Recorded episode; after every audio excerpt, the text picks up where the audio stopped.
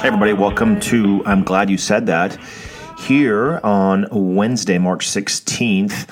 Very honored and grateful to have my good friend Bernadette Wilson on the show today. She is the current uh, director of the Americans for Prosperity Alaska chapter.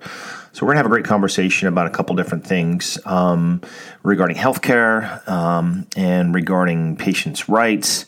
Uh, you know, those aren't issues necessarily that we um, address as an organization, um, Alaska Family Council or Alaska Family Action. Although we've, you know, it, it, certainly if it has to do with uh, right to life or um, assisted suicide, that kind of thing. But this is a, a different angle in terms of um, some of the bureaucracy and regulations that um, Americans for Prosperity really across the country deal with. So anyway, she's just an exciting bulldog of a individual who's just passionate on all different kinds of levels, and so we're happy to have her on the show today. So stick around for that. For the final segments, as always, we want to thank our friends at Rieger Physical Therapy. That's RiegerPT.com, R E G E R pt.com. And Cortland and his team of physical therapists over there are exceptional at what they do. And they're, of course, supportive of what you and I stand for here And I'm Glad You Said That. If you haven't gone to our website yet uh, to sign up for our alerts, you can do so at akfamily.org. Uh, and it's Alaska Family Action and Alaska Family Council. Sometimes that gets confused. Alaska Family Action is the 501c4 sort of political side that uh, we cannot receive tax deductible uh, donations uh, per IRS regulations, but Alaska Family Council is our educational arm. Um, and we can do um, uh, all sorts of educational things um, that equip you uh, in elections and um, and just general uh, issues related to uh, right of conscience, parental rights, uh, the issue of marriage, which in fact is not dead yet. A lot of people would say, "Oh my gosh, it's it's that train has uh, passed or that train has left the station." Um, but no, we still fight for the traditional biblical uh, permanent um, understanding of marriage, which is between one man and one woman for life. And uh, so if you go to akfamily.org, you will also see um, a, uh, a, slider. The first one that pops up is um, for the endorsed candidates for the 2022 Municipality of Anchorage election that people have in their hands right now here in Anchorage. Um, we've mailed that out and we also have it on the website, so you can go to akfamily.org and see who we've endorsed for Anchorage Assembly and Anchorage School Board.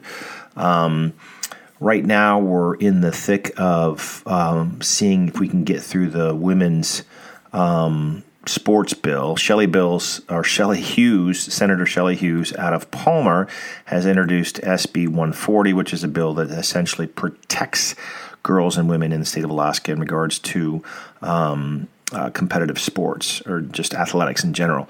And you know, we had uh, I, I, would say um, from what I'm gathering uh, and hearing, we have the majority of emails. Uh, that have come in in support of SB 140 to protect women's and, and girls' sports uh, here in Alaska.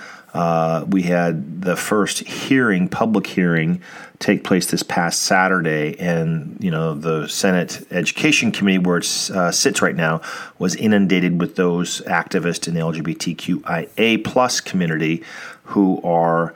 Um, who are very active uh, and overwhelm the committee members. But as I'm reaching out to them, uh, ensuring them that I believe it's in the majority, most of the polls that I've seen across the country from my colleagues and national polls show even people who are, um, you know, supportive of the transgender movement or the LGBT movement are still um, in favor of protecting women and girls in sports. In fact, there's a number of states who have already passed that um, uh, legislation. So we, we likely don't have a shot in the House because of, I always like to say, um, remind people Kelly Merrick of Eagle River and Louise Stutes of Kodiak are the ones who gave away the farm in terms of uh, being elected as Republicans. And we had the majority and weren't able to form uh, a caucus or, or um, a group, a cohesive group with a majority, and so they gave power to the Democrats who were not in the majority.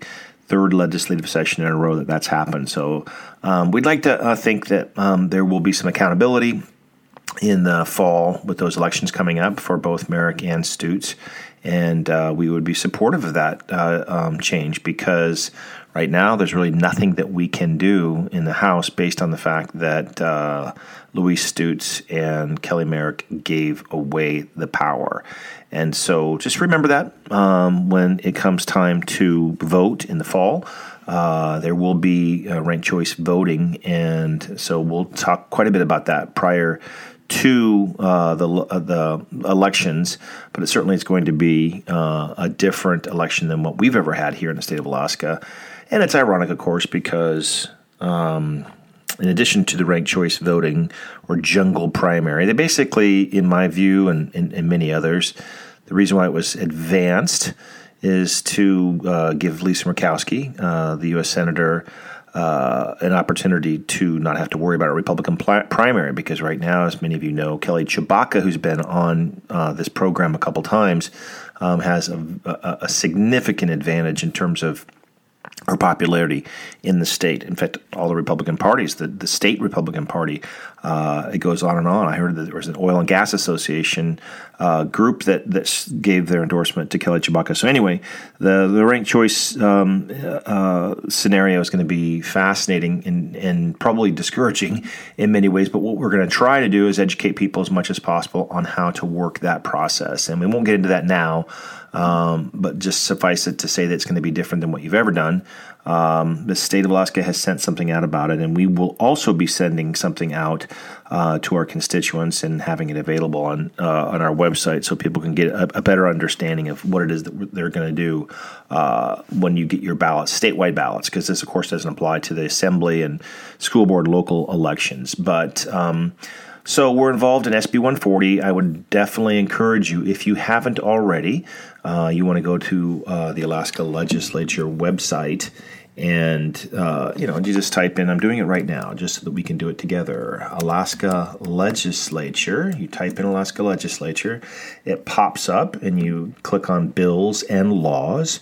And then in the search engine you type in sb 140 and it'll pop up and say that the uh, the next hearing uh, actually we don't have that set.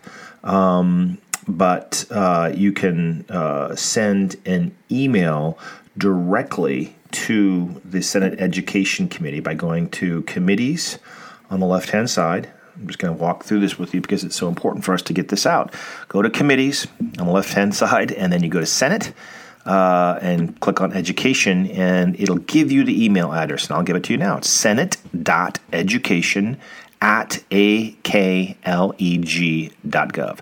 Again, that's senate.education at akleg.gov. And uh, want to make sure that you get your voice heard uh, in terms of supporting our effort now with Senator Shelley Hughes to protect women's and girls' sports from having to compete against uh, males who identify as women and yet they somehow don't identify uh, in in the, the, sports arena because they often have uh, uh, dominated. Uh, which is what males typically do in athletics against women. So, anyway, send your email as you can.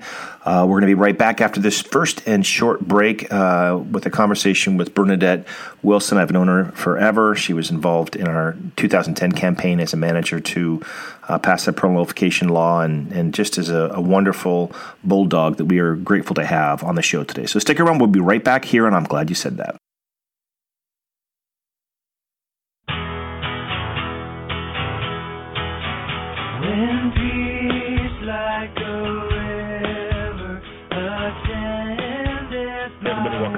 Minnery with I'm Glad You Said That. Really pleased to have my longtime friend Bernadette Wilson on the show today. Bernadette, thanks for being here.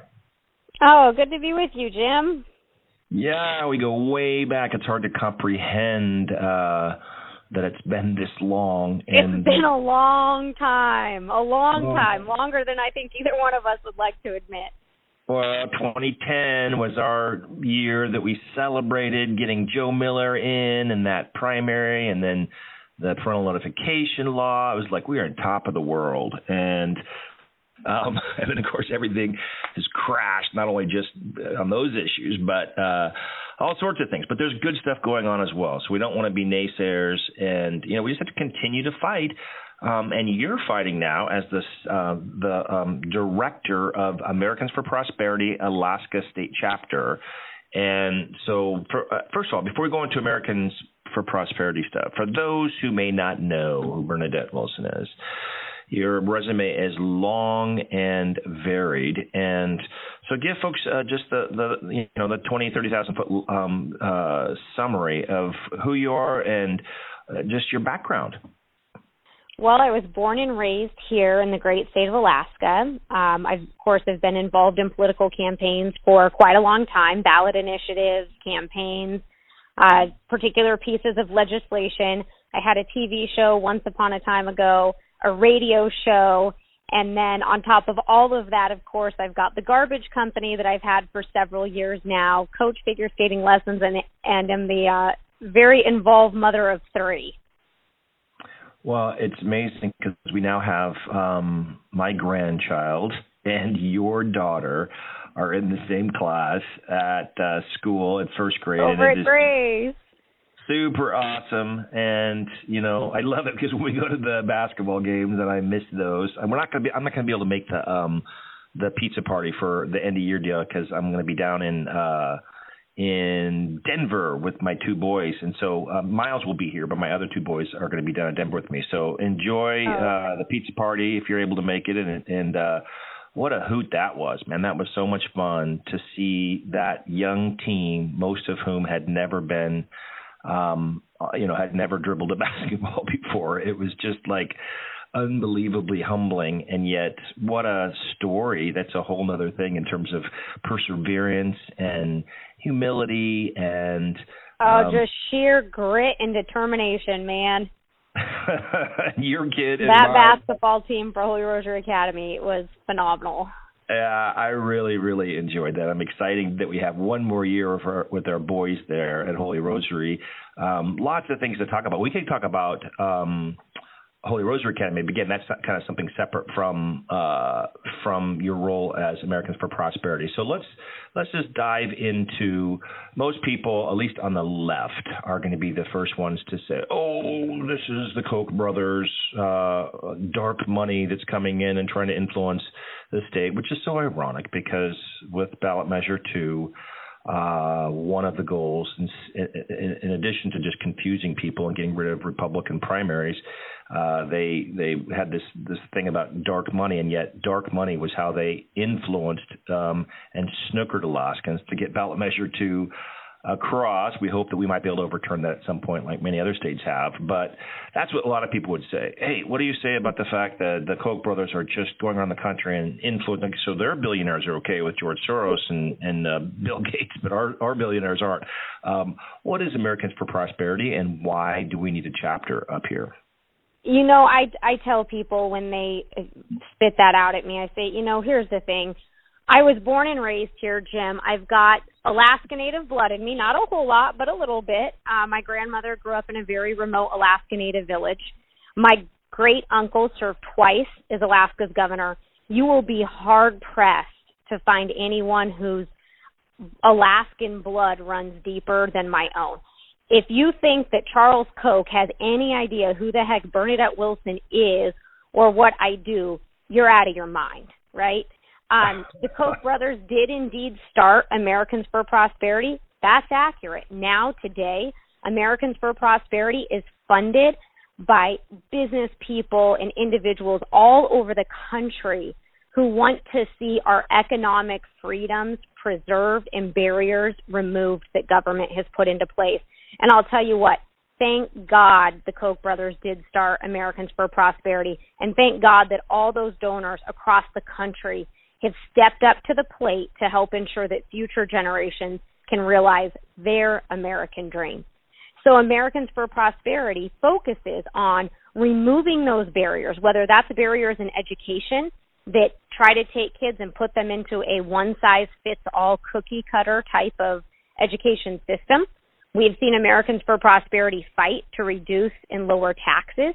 We've seen them fight to reduce red tape when it comes to regulation. Right now in Alaska, we're focusing on healthcare, barriers to healthcare that have forced costs to go up. They've decreased access and overall just led to a lower level of, of healthcare here in the state of Alaska. And so when you look at what Americans for Prosperity does on any of those issues, thank goodness, like I say, that they have, you know, established it's important to have an Alaskan presence.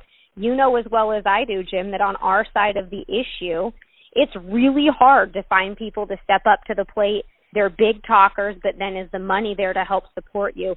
It's refreshing to have someone say, you know what? we do have the money. We are going to lend the support that Alaska needs to help roll back regulations, to help get government out of the way, to break those barriers down so that individuals can flourish and innovation can flourish. And this idea of the American dream can be realized by all of us and by future generations. So, you know what? Sign me up. Here I am. I just can't comprehend how. I mean, I've always known you're just like a workhorse uh, times ten, and so it doesn't surprise me that you have so many things jug- you're juggling. But you also have been able to bring on um, a few team members uh, to expand the influence and. So you have do you have a local board? I should know that. But does every state chapter of uh, Americans for Prosperity are they required to have a local board? Mm. No, nope. So we do have a staff here. Um, I have a couple full time staff, one that's on part time, and then we are amping up right now actually to hire about a half a dozen uh, more part time that will help us through at least through probably about the end of the year, through November anyhow. And um, so we have I have my regional director, awesome guy, great conservative dude. Um, and so yeah, that's the that's the structure here. So we have a staff here, but no board. And so, what is the judicial, or what is the uh, sorry, the legislative agenda for the current year? You mentioned the certificate of need, and um, I know that you're working on some, uh, you know, patient rights issue regarding what transpired in uh, at Providence, and it's it's across the country, but um, in Anchorage. But that's also an issue that. Um, you know, we we dabbled in a little bit in terms of the, the mandate and the mask mandates and stuff. That's not it's a little bit out of our wheelhouse, but um, what is the what, what are the primary issues that you have on your legislative agenda right now? So healthcare is a huge issue for us um, this year, and that was something when I came in as state director, I was asked, you know, Bernadette, what do you want to focus on in Alaska? What do you think the priorities should be for Alaska. For me, Jim, that was a very, very easy response. Healthcare.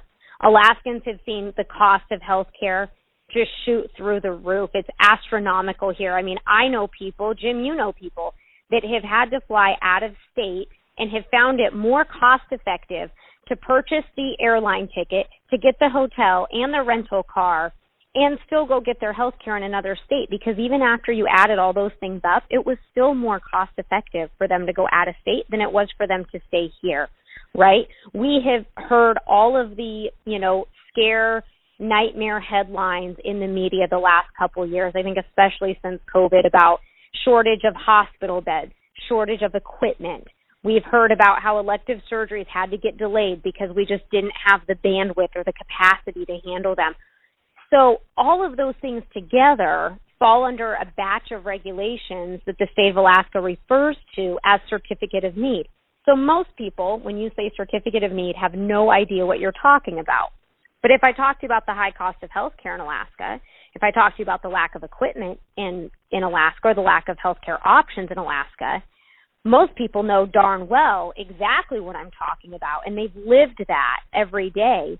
So that batch, what they don't realize is that that batch of regulations that is causing that those burdens within our healthcare um, realm are caused by what's referred to as certificate of need.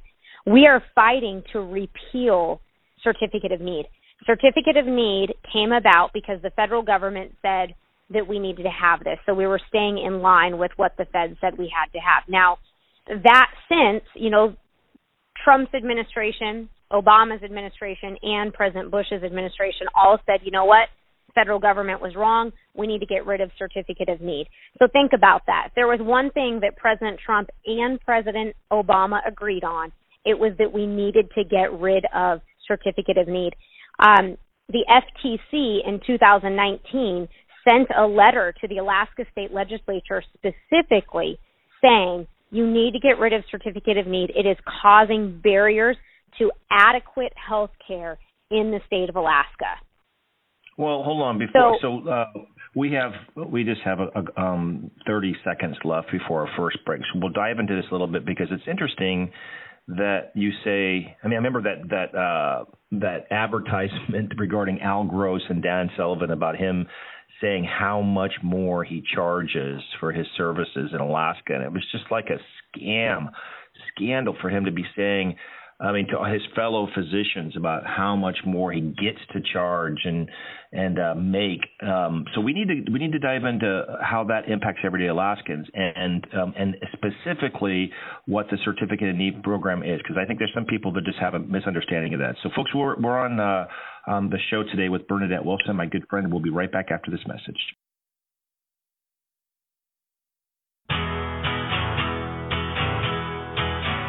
When Hey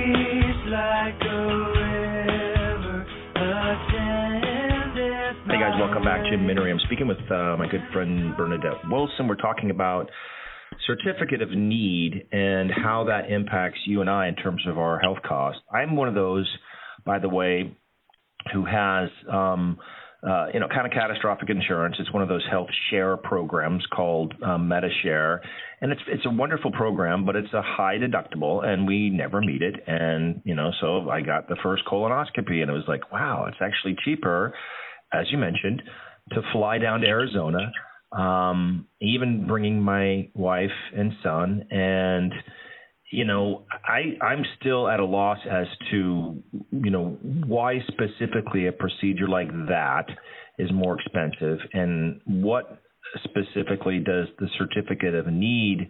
Um, and those are two separate issues, I know. Explain to people what certificate of need is and why it impacts, how it impacts people's healthcare costs. So, certificate of need is a batch of regulations that tells healthcare providers, whether that's a hospital or a clinic, that if you want to open or if you want to expand, or let's say that you want to go get an MRI machine or more hospital beds, believe it or not, those healthcare facilities can't just go out and do that, right? If if another hospital wanted to open up to give you an alternative to say Providence or Alaska Regional, they can't just go open up you know, people have asked, well, why don't these doctors get together and just go start another clinic? Why is my wait time, you know, to get this procedure, that procedure so long? How come they just don't go buy more equipment? The reason they don't just go buy more equipment is because they actually have to pay an amount of money to the state of Alaska and then make the case, get the state to say yes, there is a need for this. So as you can imagine, what will what will happen if a hospital, let's say, wants to open. And now it's up to Providence Hospital. Now the state's going to ask Providence Hospital or Alaska Regional, well, what do you think? Is there a need for this? Well, what do you think they're going to say, right? So it creates a healthcare monopoly. And as you know, anytime we have a monopoly, of course, we always see price prices rise. In fact, in states where they have certificate of need, the average healthcare, the cost of healthcare tends to be a minimum of 5 to 6% higher than in states where they do not have certificate of need. So, well, Jim, I'm, I mean, I'm, you think Sorry, I'm just looking at a map here. I was trying to find it on Ballotpedia, but it was an older map. I think this one is uh it's the National Conference of State Legislatures, but it has this interactive map of certificate of need need state laws, and it, it shows Alaska as currently having that program in place. And then the ones that are not in place, not very many. Um, New Hampshire, these are the states that do not currently have a certificate of need program. New Hampshire, Pennsylvania, Texas, New Mexico, Utah, Kansas, Colorado, Wyoming, South Dakota, North Dakota, Idaho, and California. How in the world is California on that list? They've never seen a regulation they don't like.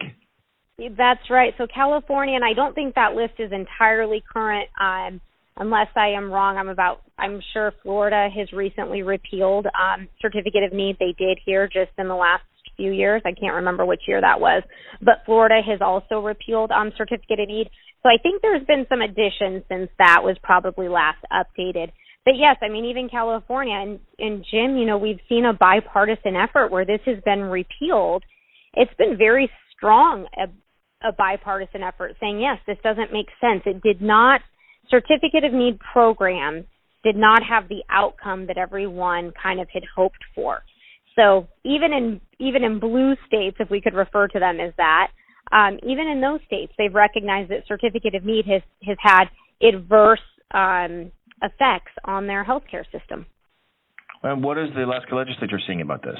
Is there is there actual bill in so, place now? There is a bill. The bill um, has made its way through uh, the Senate. It currently sits in Senate Finance. So it's made its way through the other committees. Right now it sits in Senate Finance. We have a hearing coming up this week, Wednesday at 1 p.m. The bill will, will be heard in Senate Finance. Once it gets out of Senate Finance, then it will go straight to the Senate floor. So we're in the final committee for the on the Senate side. And then um, from there, obviously, then it's got to make its way through the House. So we are hopeful, we're trusting that legislators will move it through Senate Finance this week and um, you know hopefully get over to the Senate floor so we can get to the House. But it moved out of Labor and Commerce here, oh gosh, a few weeks back. So Senate is Finance it? is where we are right now. Click Bishop and Bert Stedman are the co-chairs there. Of course, Peter Micciche is the Senate president. Um, so it's really going to take the advocacy of Alaskans on those individuals specifically to make sure that this bill does indeed get to the Senate floor. And you know what? Let's take a vote. Let's let's count up let's count hands right? Well and on the house side there's not a um, there's not a counter bill. Or i mean a, a, a companion so, bill on the side. So i think the the thought is that this bill will get pushed over to the house side. Okay the, yeah, sen- the I senate mean, version will be the one that we that we push through the house. And do you see any democrats that are on board you know, um, we haven't gone to a floor vote yet, so I don't want to count any chickens before they hatch.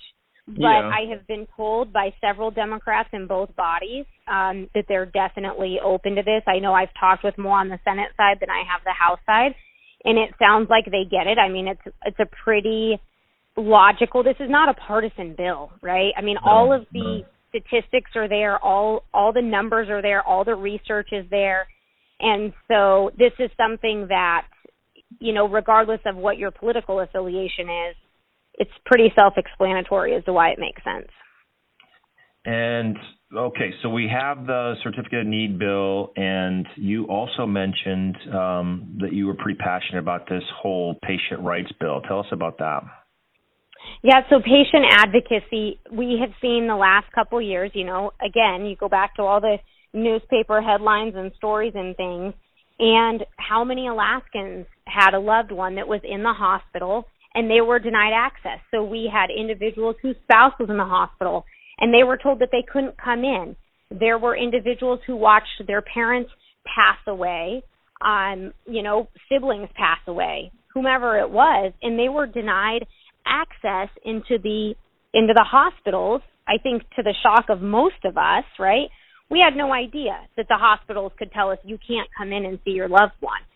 So this bill, introduced by Sarah Vance, currently sits on the House side of the legislature, and this bill will guarantee, basically guarantees, right, tells the hospitals you have to allow a patient advocate the ability to come in. Um, you you know, you're not going to shut them out. You're not going to deny them. You're not going to say that their patient advocate is the nurse or the doctor, right? They can have a family member with them at all times. So again, pretty pretty simple, straightforward, common sense piece of legislation that we anticipate support from from you know everyone on all sides of the aisle. So well, that's interesting. I mean, it's like everything is seeming to seemingly open opening up. Not soon enough. I'm heading out to Denver to see my son at, at college tomorrow, and I'll be wearing a mask the entire way. Thank you very much, much to my chagrin. But I'm hearing that April 15th, I think, is when they're going to finally possibly um, get rid of that mandate. But it's already uh, become uh, become optional, and it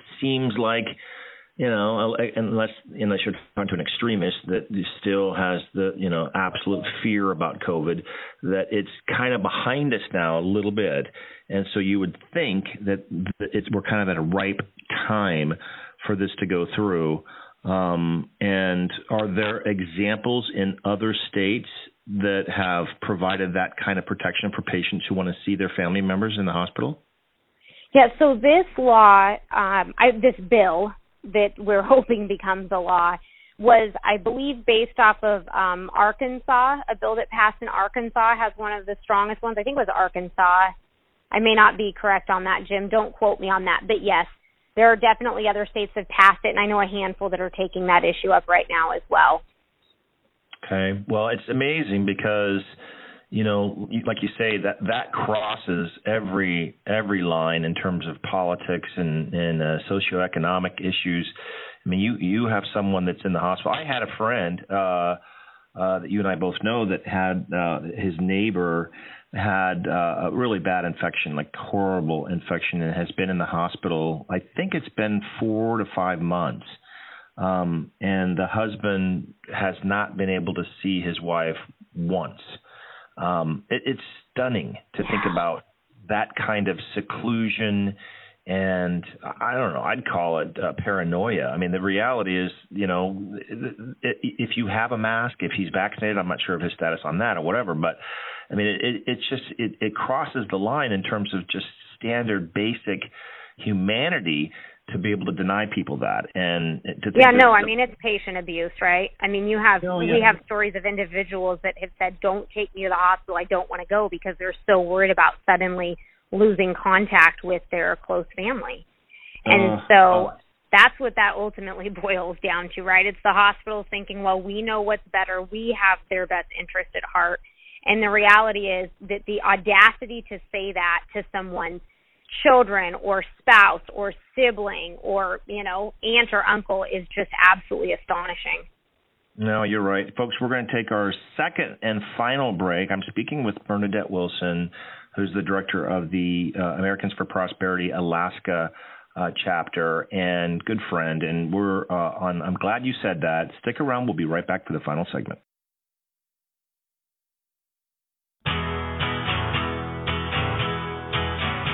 Hey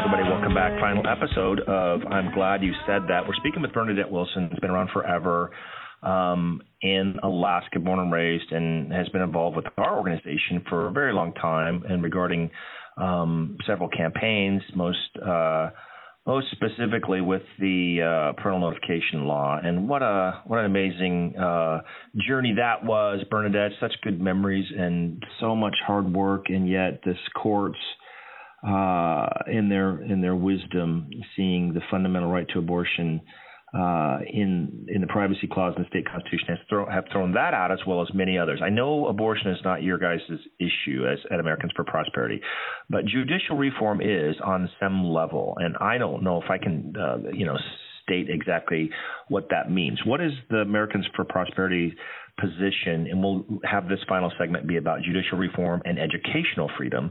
But starting off with judicial reform, what is the take on um, reform that needs to happen from AFP?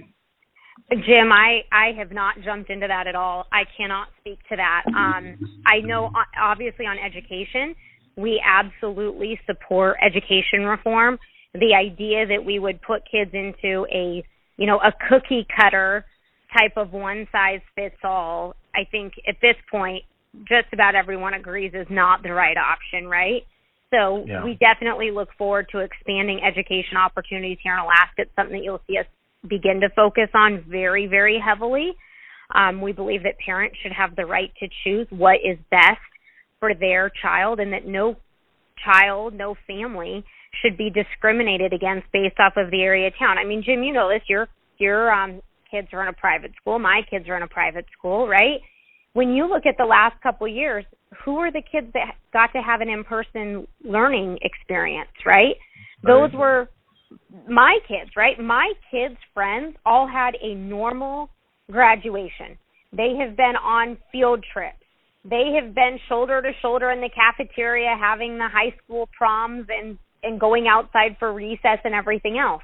The children who did not get that opportunity were the children whose families could not afford the luxury of having their child in a private school. These were the families where maybe it was a single income and so now you've got mom working two jobs.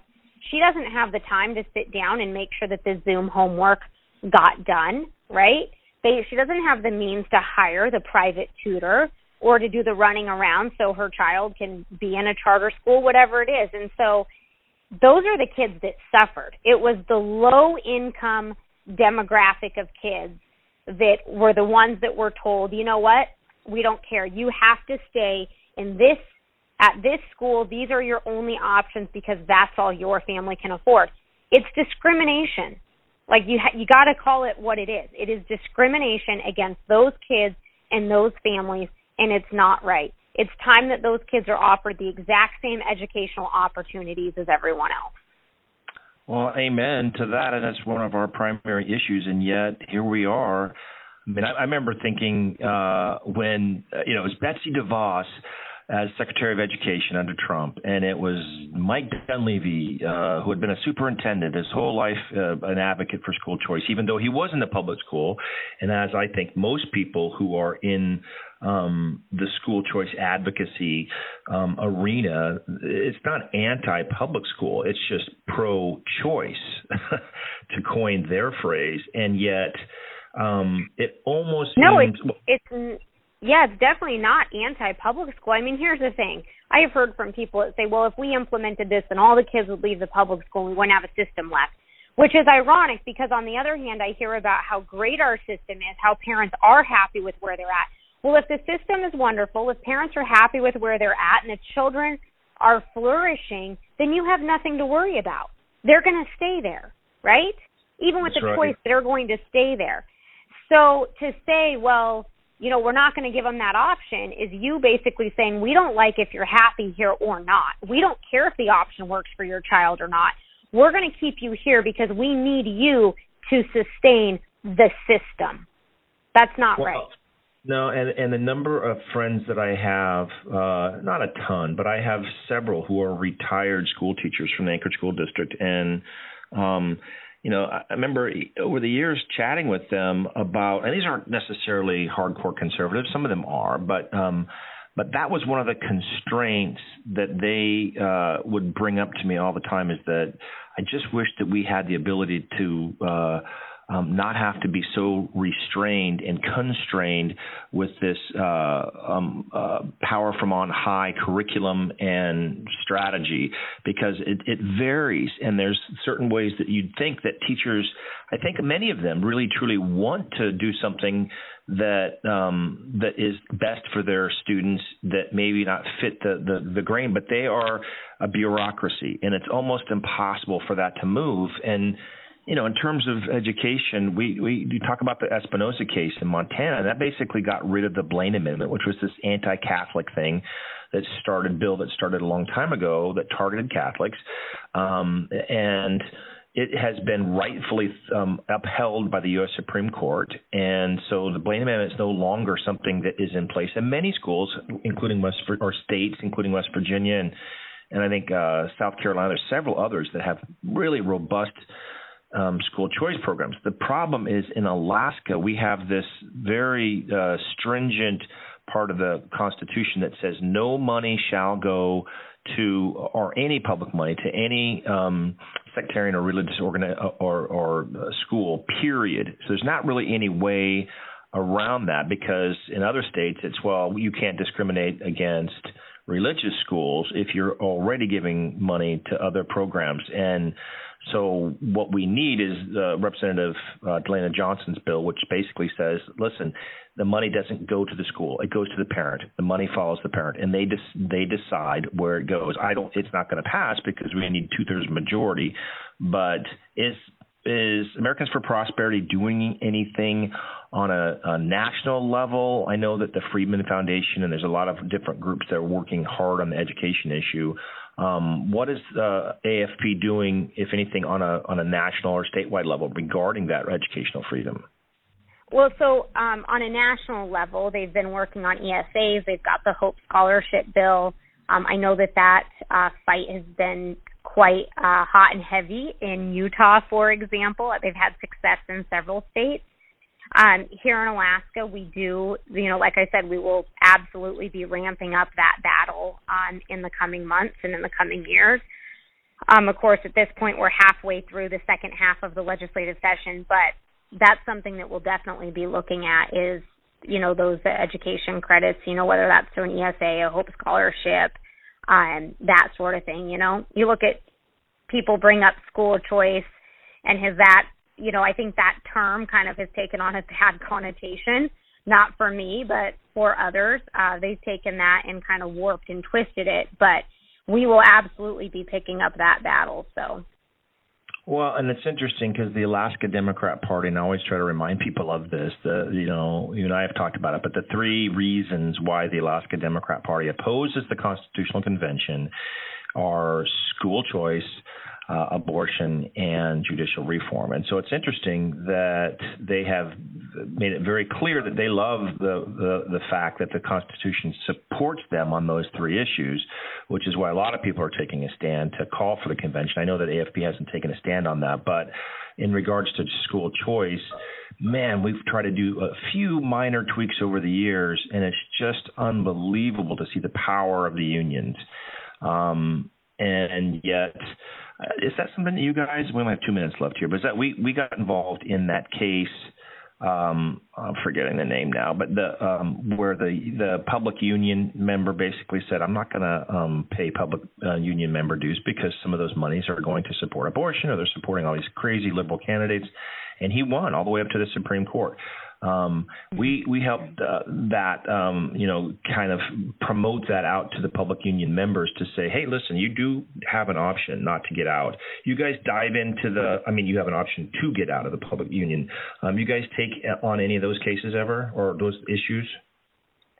On on the union issue, you mean?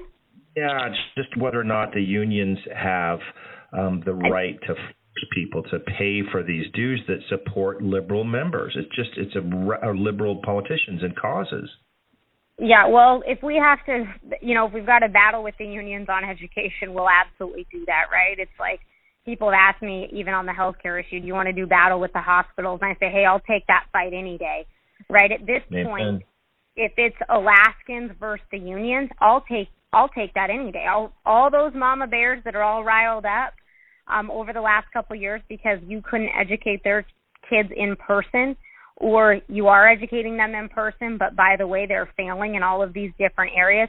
I will side with those parents any day of the week. So bring the unions on all you want. Like I said, at this point, I think that the public school education in Alaska has taken such a hammering, much like the hospitals. Uh, they've got a lot to do to be able to repair that image. And so, you know, it, it is what it is oh well. And if the unions want to join with us and fight discrimination against kids within the education system, then I will gladly welcome their help on any day of the week. So we got to go real fast. Thank you so much, Bernadette. We're at the right Thank very you, end. Jim. You're a good friend, and we'll be in touch, guys. Thanks for tuning in. We'll be back next week, and I'm glad you said that.